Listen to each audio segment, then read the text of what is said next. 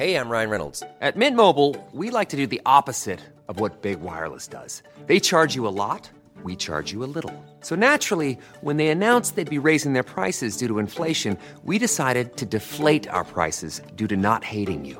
That's right. We're cutting the price of Mint Unlimited from thirty dollars a month to just fifteen dollars a month. Give it a try at mintmobile.com slash switch. forty-five dollars up front for three months plus taxes and fees. Promo rate for new customers for limited time. Unlimited more than forty gigabytes per month slows. Full terms at mint mobile dot com. Selling a little or a lot? Shopify helps you do your thing however you cha-ching. Shopify is the global commerce platform that helps you sell at every stage of your business. From the launch your online shop stage to the first real-life store stage, all the way to the did we just hit a million orders stage. Shopify is there to help you grow. Shopify helps you turn browsers into buyers with the internet's best converting checkout. thirty-six percent better on average compared to other leading commerce platforms. Because businesses that grow, grow with Shopify. Get a one dollar per month trial period at shopify.com slash work. Shopify.com slash work. The big three.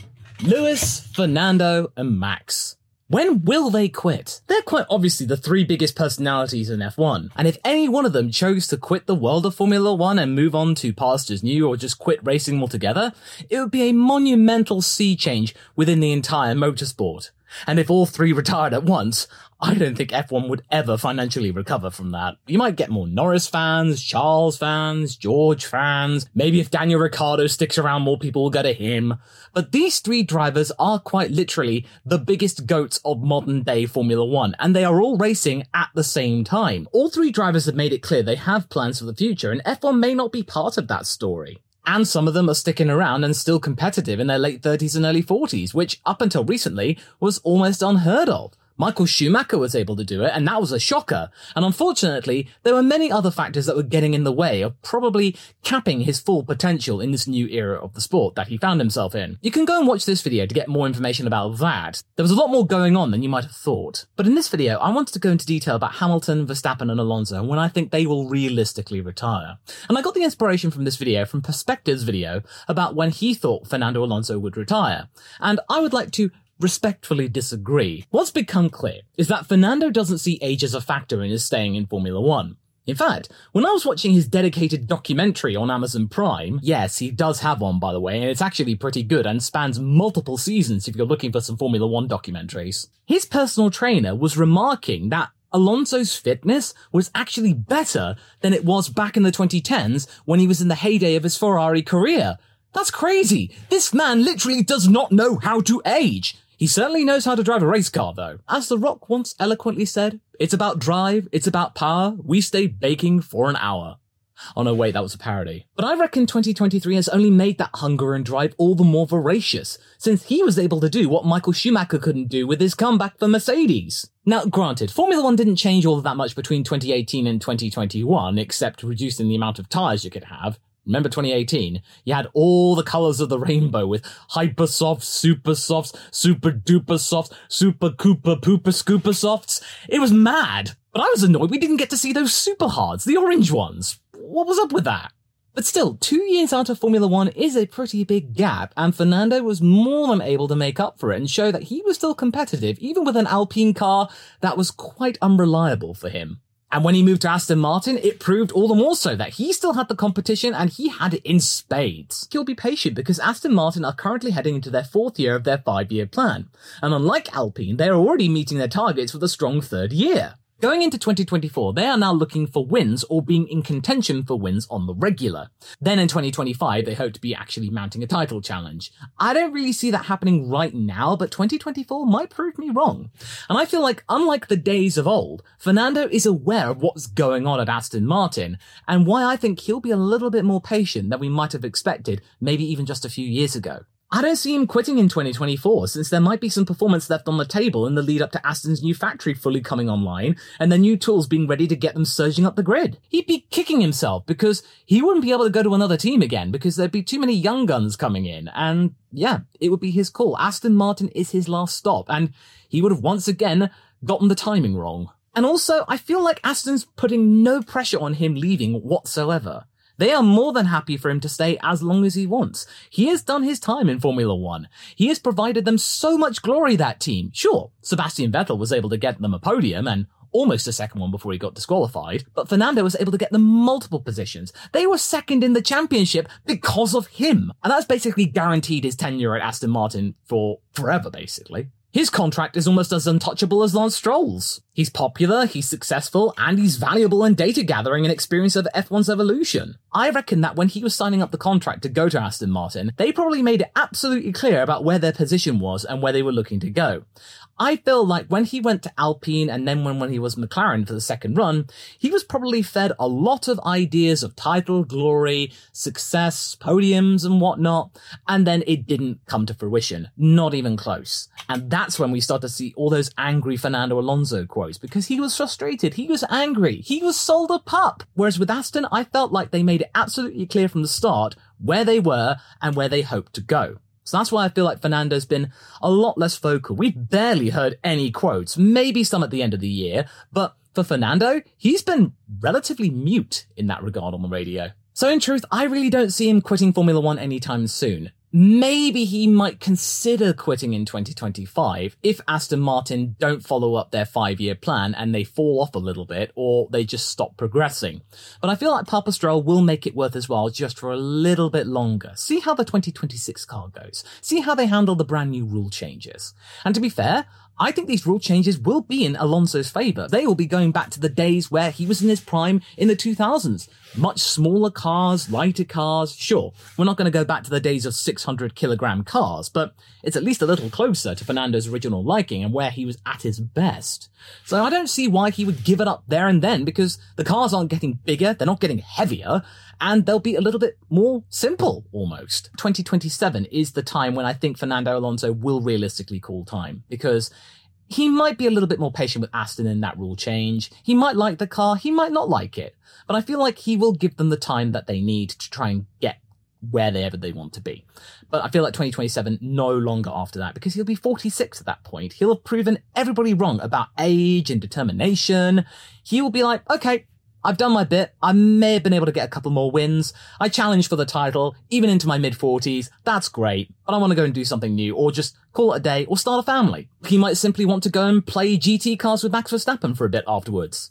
Now, speaking of, now this one, I'm very intrigued about Max. He's made himself very clear that getting multiple titles and wins aren't his bag. Stats aren't for him, supposedly. I don't know whether that's true or not, and I feel like the Jim Clark record of the most Grand Slams, or Shalems, or however you pronounce it, that's the one he probably wants, because that's been around since the sixties, that record, and I think, ooh, that would be a very juicy one to acquire for his trophy cabinet. Also, he's been very vocal about the twenty twenty-six rule changes and how he does not like them one bit, how it will be completely changing his driving style, it'll be going against the world of Formula One and its rawness, and Red Bull have surprisingly echoed his sentiments. Hmm, I wonder why they would be echoing his sentiments. Well, if Max Verstappen goes into twenty twenty-six and all of his biggest fears had come true, yeah, sure, he may be competitive, but if he's not enjoying it, he could easily walk. He could easily pull on Nigel Mansell like he did in nineteen ninety-five when things weren't going his way at McLaren, where he almost barely could fit in the car.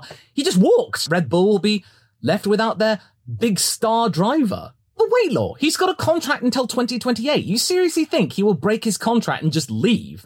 Well, remember how Max Verstappen established himself. Team Verstappen were very adamant about how his time at Red Bull was controlled at the beginning. Sure, it's a lot more relaxed now, but it could easily turn around again if things aren't going his way and he's not got a competitive car anymore and he's simply not enjoying the sport, which means that no matter what team he goes to, it'll be just more of the same.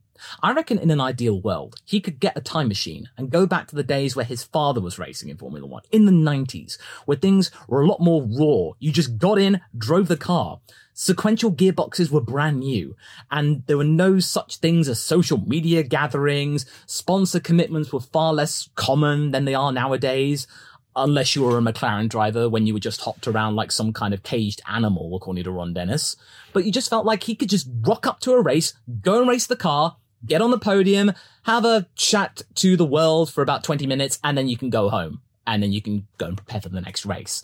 These days, it's a lot more complicated, and I think it's going to get a lot more complicated for him, and he's just going to be a little bit more weary of it all.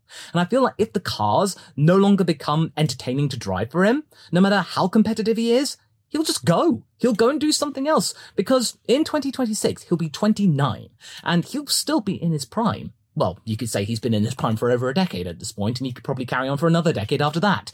But he might want to go and try something else, because we all know he loves his sim racing. He loves his grand touring racing. He loves endurance racing.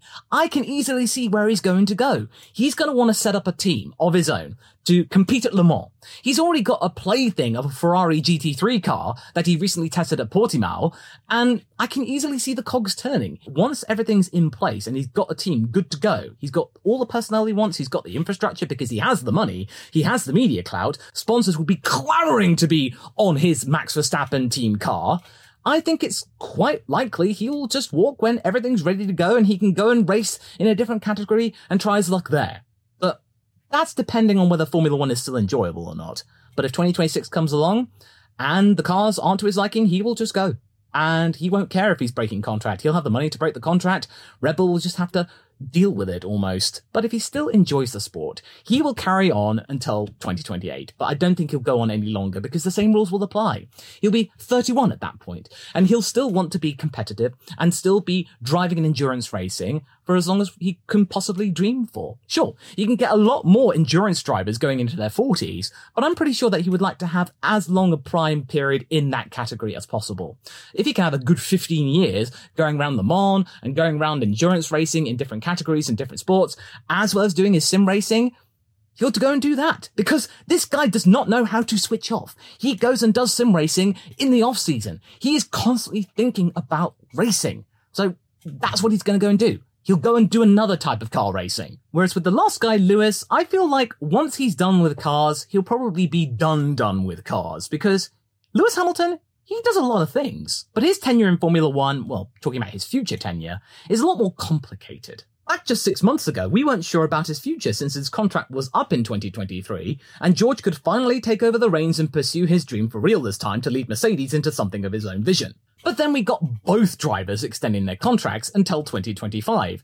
George's vision was suddenly put back on the shelf again, for arguably a second time, and Lewis subsequently looked more fired up than ever, that he had a clear goal about what he wanted to do.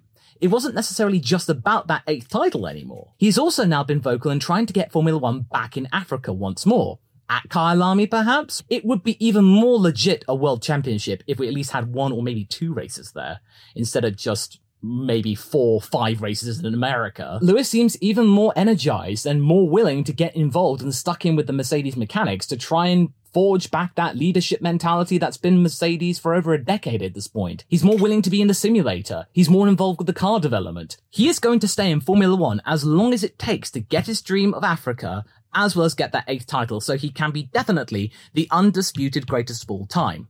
Well, least until somebody wins nine world championships, and that could be Max Verstappen if he carries on enjoying the sport. So for Lewis, it's a little more vague than the other two about when he will actually go, because Hamilton seems keen to stay at Mercedes. And I think Mercedes kind of have to keep him, because if Lewis is like, I'm going to stay in Formula One, I'm good, I'm quite happy to stay, they can't possibly get rid of him or replace him.